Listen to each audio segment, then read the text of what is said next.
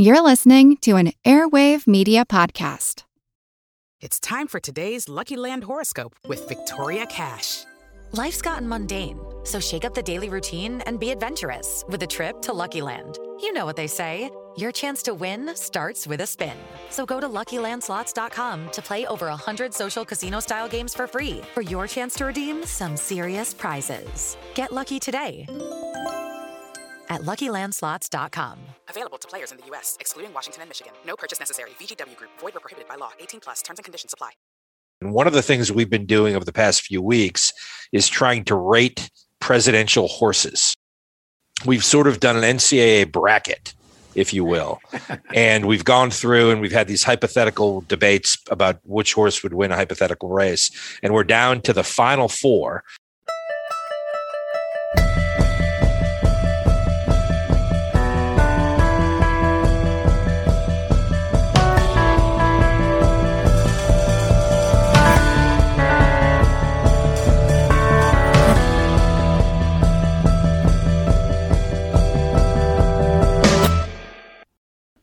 Lincoln acquires a horse in 1849.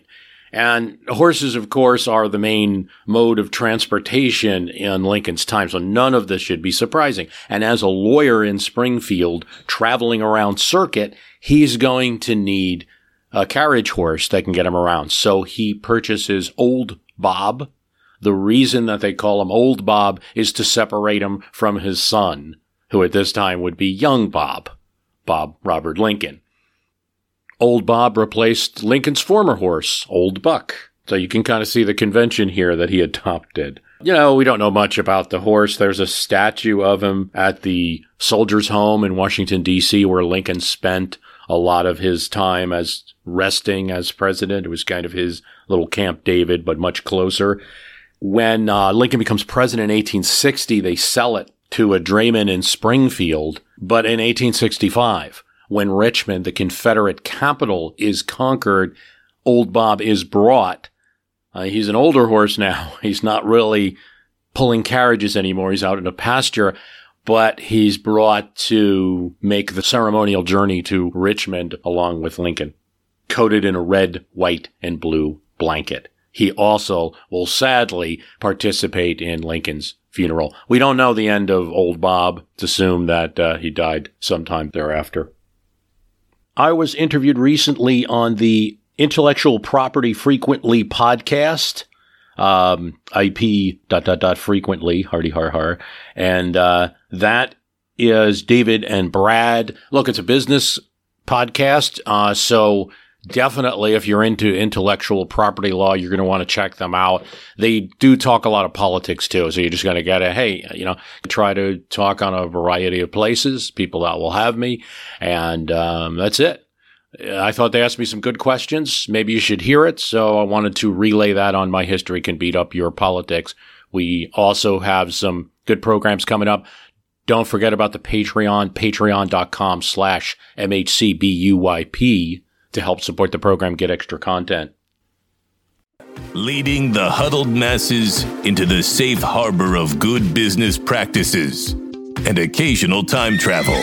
Here are your hosts, the sirens of sanity, David Pridham and L. Bradley Sheafe.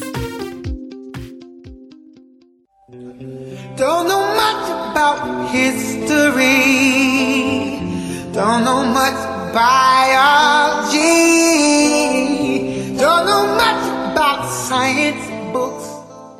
I don't think anyone can argue that is an outstanding song. You're probably wondering to yourself, you know, why? Why did we pick Wonderful World? Well, he tells us right off the bat, that being Terence Trent D'Arby, who did record that in the 80s, but obviously was a cover of the immortal Sam Cooke, who initially recorded in 1960. The opening line is, Don't know much about history. And if that's true of you, you're going to enjoy this week's podcast. That's right, Brad, because we have Bruce Carlson uh, of the My History Can Beat Up Your Politics podcast. And we're very excited to learn a little bit about what history can tell us about what's happening today and more importantly, what's going to happen tomorrow. Right on. Bruce, do you want to say a little something about your podcast and, and what you're doing Sure. these days? Sure. My History Can Beat Up Your Politics is a podcast available on you know Apple Podcasts and all, all the all the places. Uh, and uh, we use history to elevate, hopefully, the politics of today, political discussion, ele- elevate and inform, provide a little context, a little backstory, and to look at some mystery. Sometimes we do repair work on some of the history too, because uh, sometimes it needs it. And we tell a lot of stories and hopefully have some fun. I think the first thing we want to talk about is is the concept of history repeating itself, right? Because we're mm-hmm. now uh, seeing that we're you know a divided country. We're mm-hmm. seeing politics really ending friendships and mm-hmm. uh, people that are so bitterly divided. What, what, do you think about that? Does does is it is it cyclical? Does history just continue to repeat itself?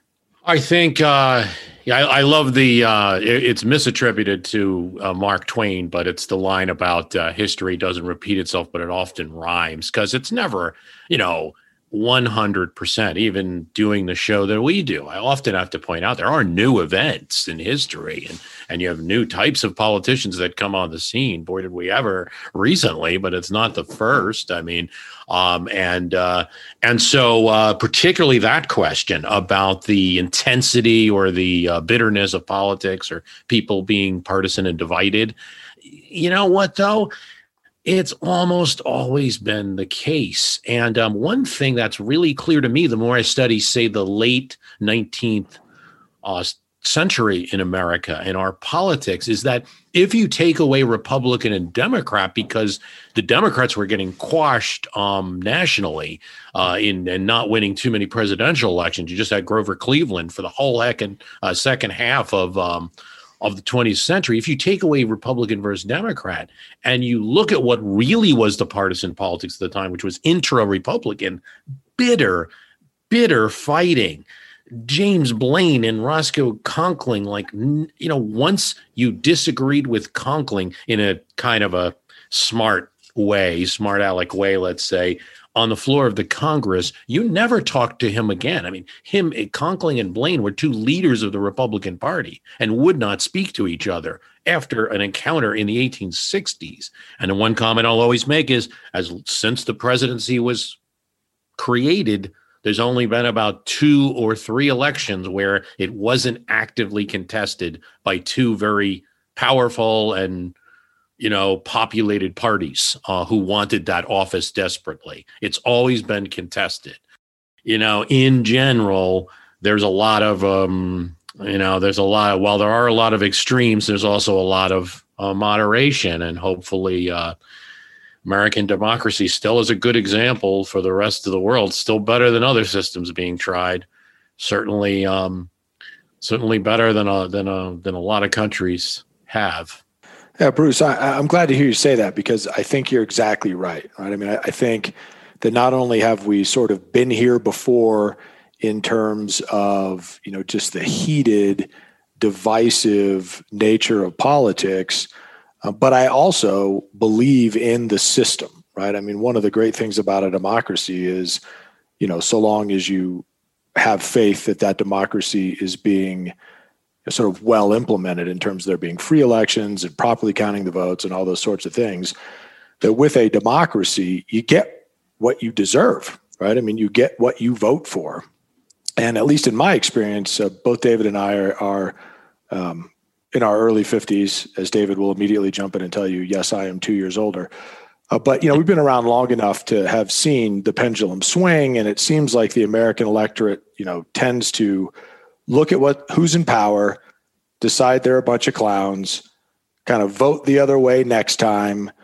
That pendulum swings back. It tends to swing a little too far. The American electorate then looks at that and goes, well, geez, that's not what we want either.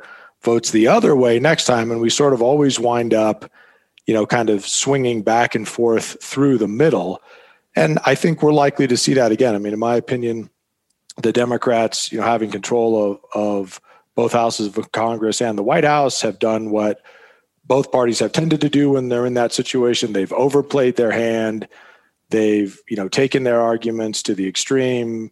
You know, if you're in that position, you have this unique opportunity to be reasonable and to show the American electorate that you can lead and that you can stay focused on the important. And of course, no one's ever done that. And I, I think the Democrats are are not doing that again. I think you know the, the fact that suddenly Dr. Seuss is you know the root of all evil is kind of an example of that. I'm just wondering, you know, not only what your opinion is on that, if you think that's true, but also for folks who tend to be moderate and this extremism, you know, sort of startles them or scares them about the future of the system, you know, what you might recommend them reading to kind of get a sense of the fact that hey we've been here before this is sort of the american way and you know it does not herald the doom of america. It is ryan here and i have a question for you. What do you do when you win? Like are you a fist pumper a woohooer, a hand clapper, a high fiver. I kind of like the high five, but if you want to hone in on those winning moves, check out Chumba Casino. At ChumbaCasino.com, choose from hundreds of social casino style games for your chance to redeem serious cash prizes. There are new game releases weekly, plus free daily bonuses. So don't wait. Start having the most fun ever at ChumbaCasino.com. No purchase necessary. VGW Group. Void were prohibited by law. See terms and conditions. 18 plus. Oh, I mean, I'm a Richard Rorty fan. Um, you know, that is a little a little lefty of the intellectuals, but lefty lefty center. Um, there's a great one. Um, of course, and you know, I'm not not quite remembering it. It'll come to me, but it's about uh, America, and it's uh, um, we we deserving our country. I believe is the uh, is something like that. It's almost worthy of a lookup.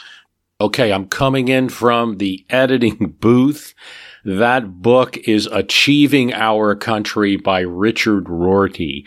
I read a snippet from Achieving Our Country at the end of the Ronald Reagan series.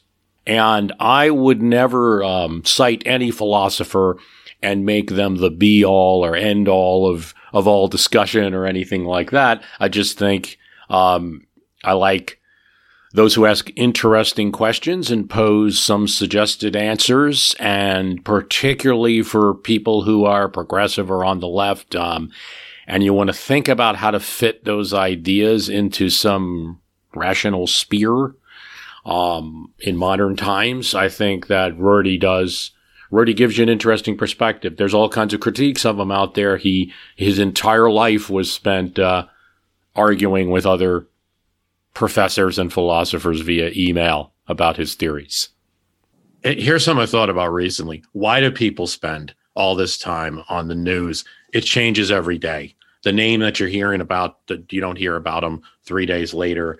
Um, you should cover the news. News should be digested. And it's just another thing that I think we're still adjusting to technologies. You know, when TV first came out, the first Senate candidate to come up with um, TV ads was a fellow in Connecticut, and uh, he just won his election that way. But that didn't work after a certain period of time. Like a new technology needs to be adjusted to. We're still kind of figuring out the social media. We're we're making it like the epicenter of all our lives, and we need to start like digesting more. Like, okay, what's the news of the of the past couple of days? And also, people should consider their history diet along with their news diet. Why aren't they reading more history than they are news? I don't understand it because the one sticks around a little longer, you know. But the news to me, while I understand it's important, but I sometimes have to go on other podcasts to find out what the news is, or and especially when the news is simply something a columnist said today or some opinion that somebody had, and it changes all the time. Um,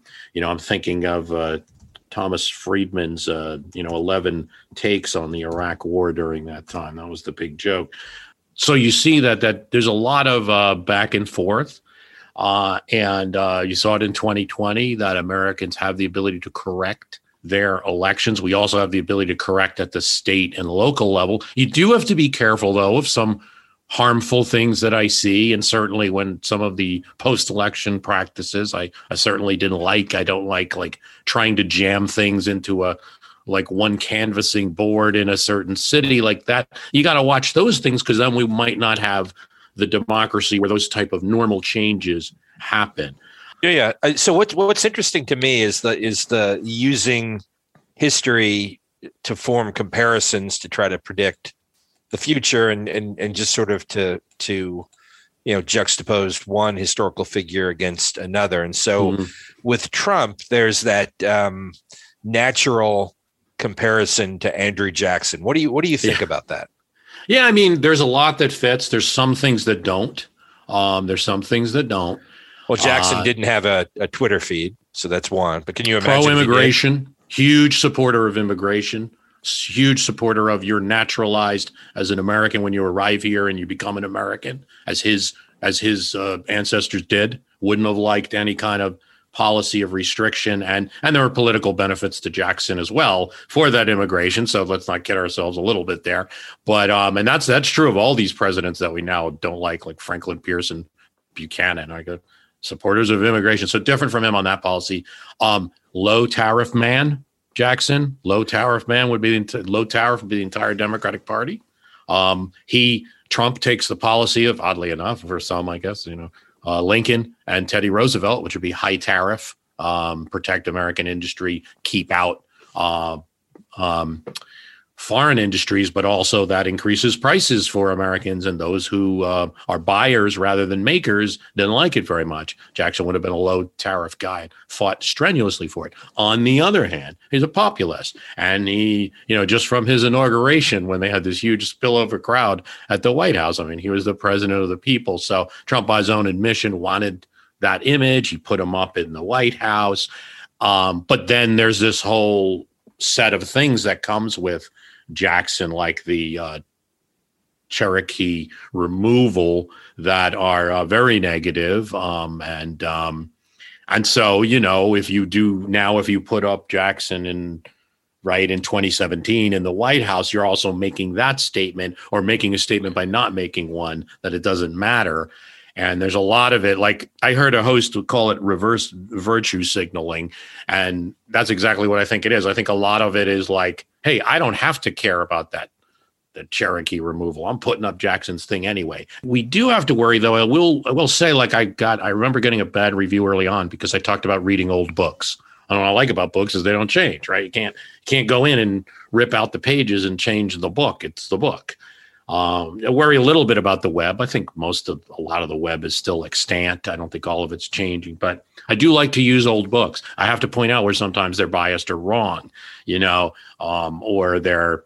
Uh, I was doing one on the Reconstruction, I used James Ford Rhodes. I had to point out that he's very biased. He doesn't like the Reconstruction. He wanted it to end and bring white government back in the South. But on the other hand, here he is talking about how terrible this particular massacre of African Americans was. So you've got to like, you know, we need those. We need all the voices um, because we will lose something. But you never get around a little bit of um, it really changed. Like since the 90s has been a lot of more cultural interpretation. Some of it's good. Like we we study more than we ever did about native americans in in the right way. That's good. Is it does it mean that you can no longer talk about you know jefferson right? Or or jefferson's father who was in virginia making maps and working with those uh, indian tribes early on. Like i'm jane perlez longtime foreign correspondent and former Beijing bureau chief for the New York Times.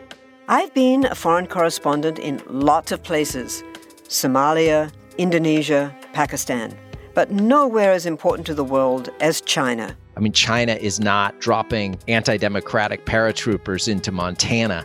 But of course, we did see things like the weather balloon slash spy balloon riveting the whole country for a week.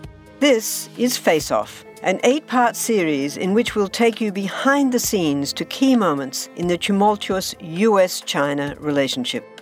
We'll speak with a diplomat, a spy, a tech reporter, a US admiral, even Yo Yo Ma. Plus, my pal and noted China historian Rana Mitter joins the conversation. We'll look at what's driving the two nations apart and explore whether anything can help bring them back together. Face Off launches April 9th do we no longer care about certain stories? So I think it's like you have to, and you have to have the polyhedra reviews and read a lot. And uh, um, it's it's a tough, you know. There's no doubt in my mind that things could get too far. I do wonder if we're there yet. I also get wary of if somebody like I get wary of too much political correctness. I also get wary of somebody who might be making a career out of, um, hey, I'm outraged every day by some new PC thing. You know, I don't like that either. Um, and I and I wary of both things. I think so, most people are. So, so Bruce, one one thing we do on our show each week is we have a, a, a little segment we call time machine right and that's where one of Mhm. us goes back in time usually brad um, and you, know, you send them to some pivot point in history and have a discussion about uh, have a discussion about what you would do or what you could do to to to change history and it's a fun little thing uh, you know we're we're you know everything from the jfk assassination to you know uh, biblical times and so as a as a student of history if if you could go back um to one event you know where would you go and what would you do If just one, I want to be in the Constitutional Convention, folks. You know, I want to be there. To be in Philadelphia with the green room with the chairs. Um, but um, time period, I'm really intrigued by the 1920s. I feel like Yeah. it's the mo- modernizing. It's the decade between the America we know and the one that we don't.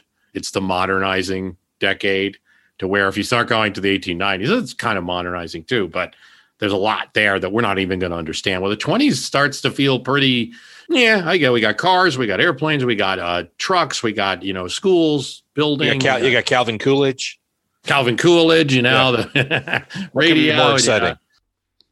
Let me step in from the editing booth once again. This happens sometimes in interviews, so you don't always hear the question or answer it. Uh, I answered what would be like a nifty or cool time to visit, and of course, the Constitutional Convention is it. But um, the other question was, what would you change? And if I was there at the Constitutional Convention, this will be controversial. Hey, you, you're going to have your own opinions about it. I'm not going to list like 20 changes to the Constitution because that's a process, and that that's something that's been worked out over American history. But I would simply revisit the amending process.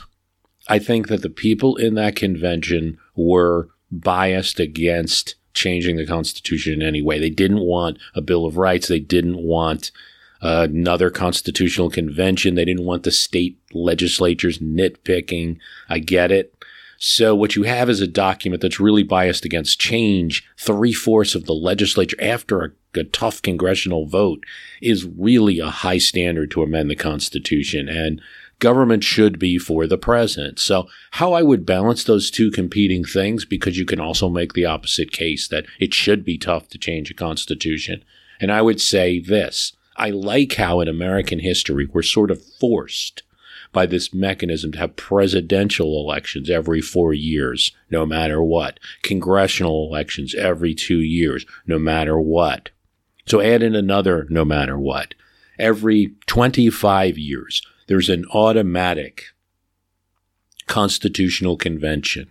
I would still have a high bar, but I would make it two thirds. So the states meet every 25 years. There's an opportunity to change the Constitution. It is two thirds of the state legislatures that have to agree to a change in the document. And that way you're getting something that's a little more relevant, but still difficult to change. You want to um, meet me halfway?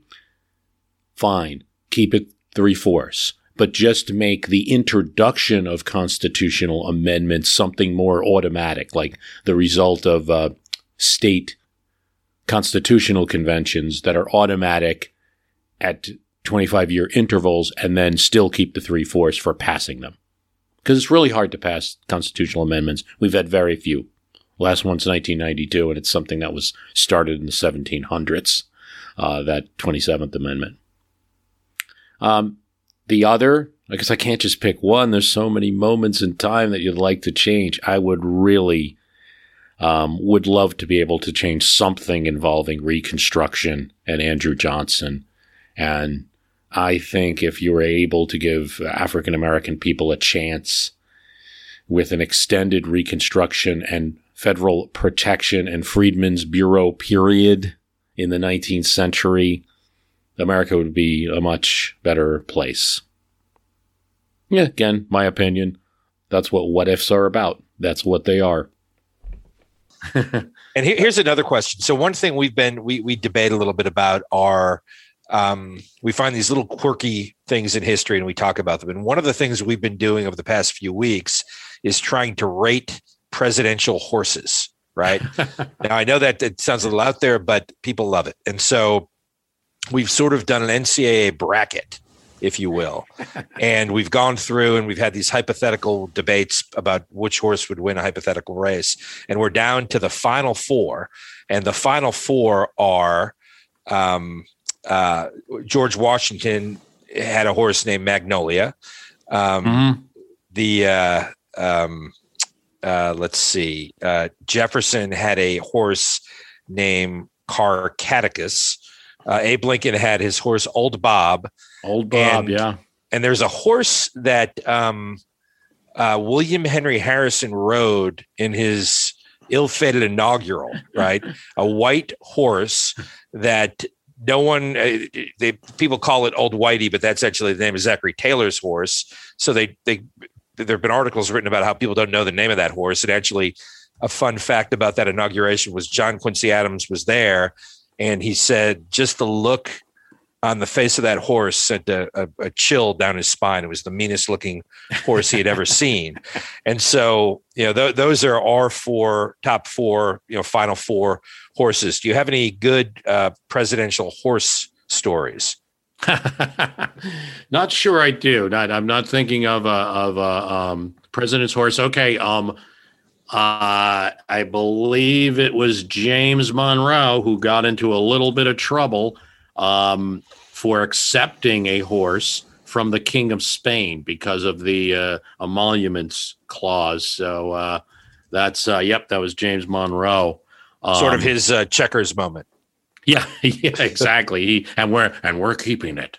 Uh, but uh, he, he uh, yeah, he there was there was no scandal though with that one. Uh, he just I think a you know Congress generally has been like the little gifts are okay. Watch the big stuff. But um, I do favor Jefferson's horse in that race, by the way, because uh, I think that uh, he gave it a good workout. I got Washington did too, but uh, Jefferson was uh, pretty much going to be a daily rider. Um, I don't ride horses, but I understand it's good exercise. It certainly was for these people. That's Yeah, what Reagan, Washington Reagan loved it. Reagan loved it. Oh yeah, that and chopping the wood, uh, chop chop. Uh, but um, you know, uh, this is what they did. Uh, this is how they kept fed. Uh, a lot of horse uh, walking, and you know, they weren't necessarily doing Pilates. Now Roosevelt just started to get again into that closer to that modernizing period where he's doing the he's doing the calisthenics and the shadow boxing. And boxing in the in the White House, right? Yeah, and beating up people and uh, yeah.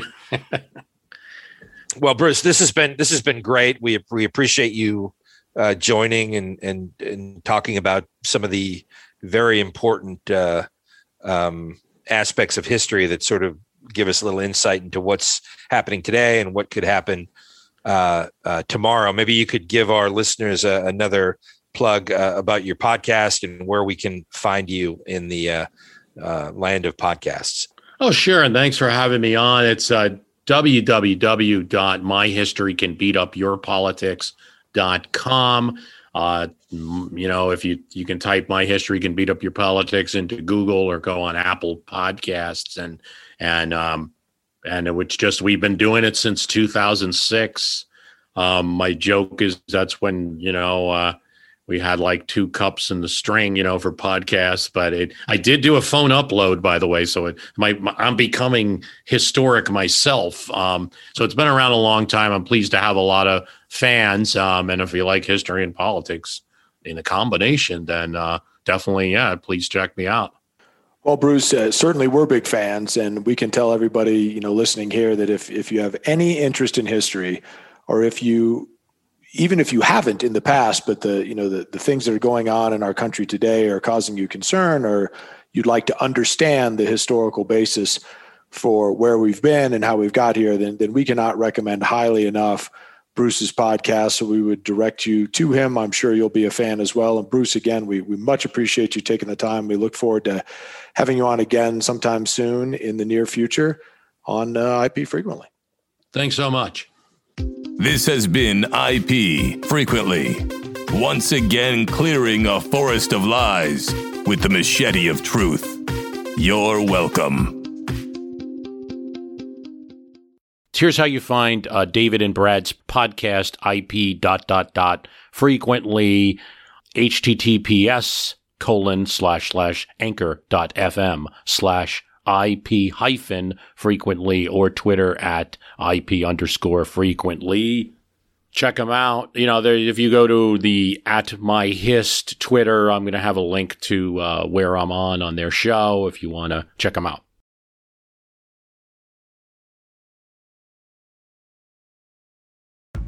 All you need is a few minutes to start your day off with something historic when you listen to the This Day in History podcast. Every day, there's a new episode for you to listen and learn about what happened that day way back when. So, listen and subscribe to This Day in History wherever you get your podcasts. That's This Day in History wherever you get your podcasts.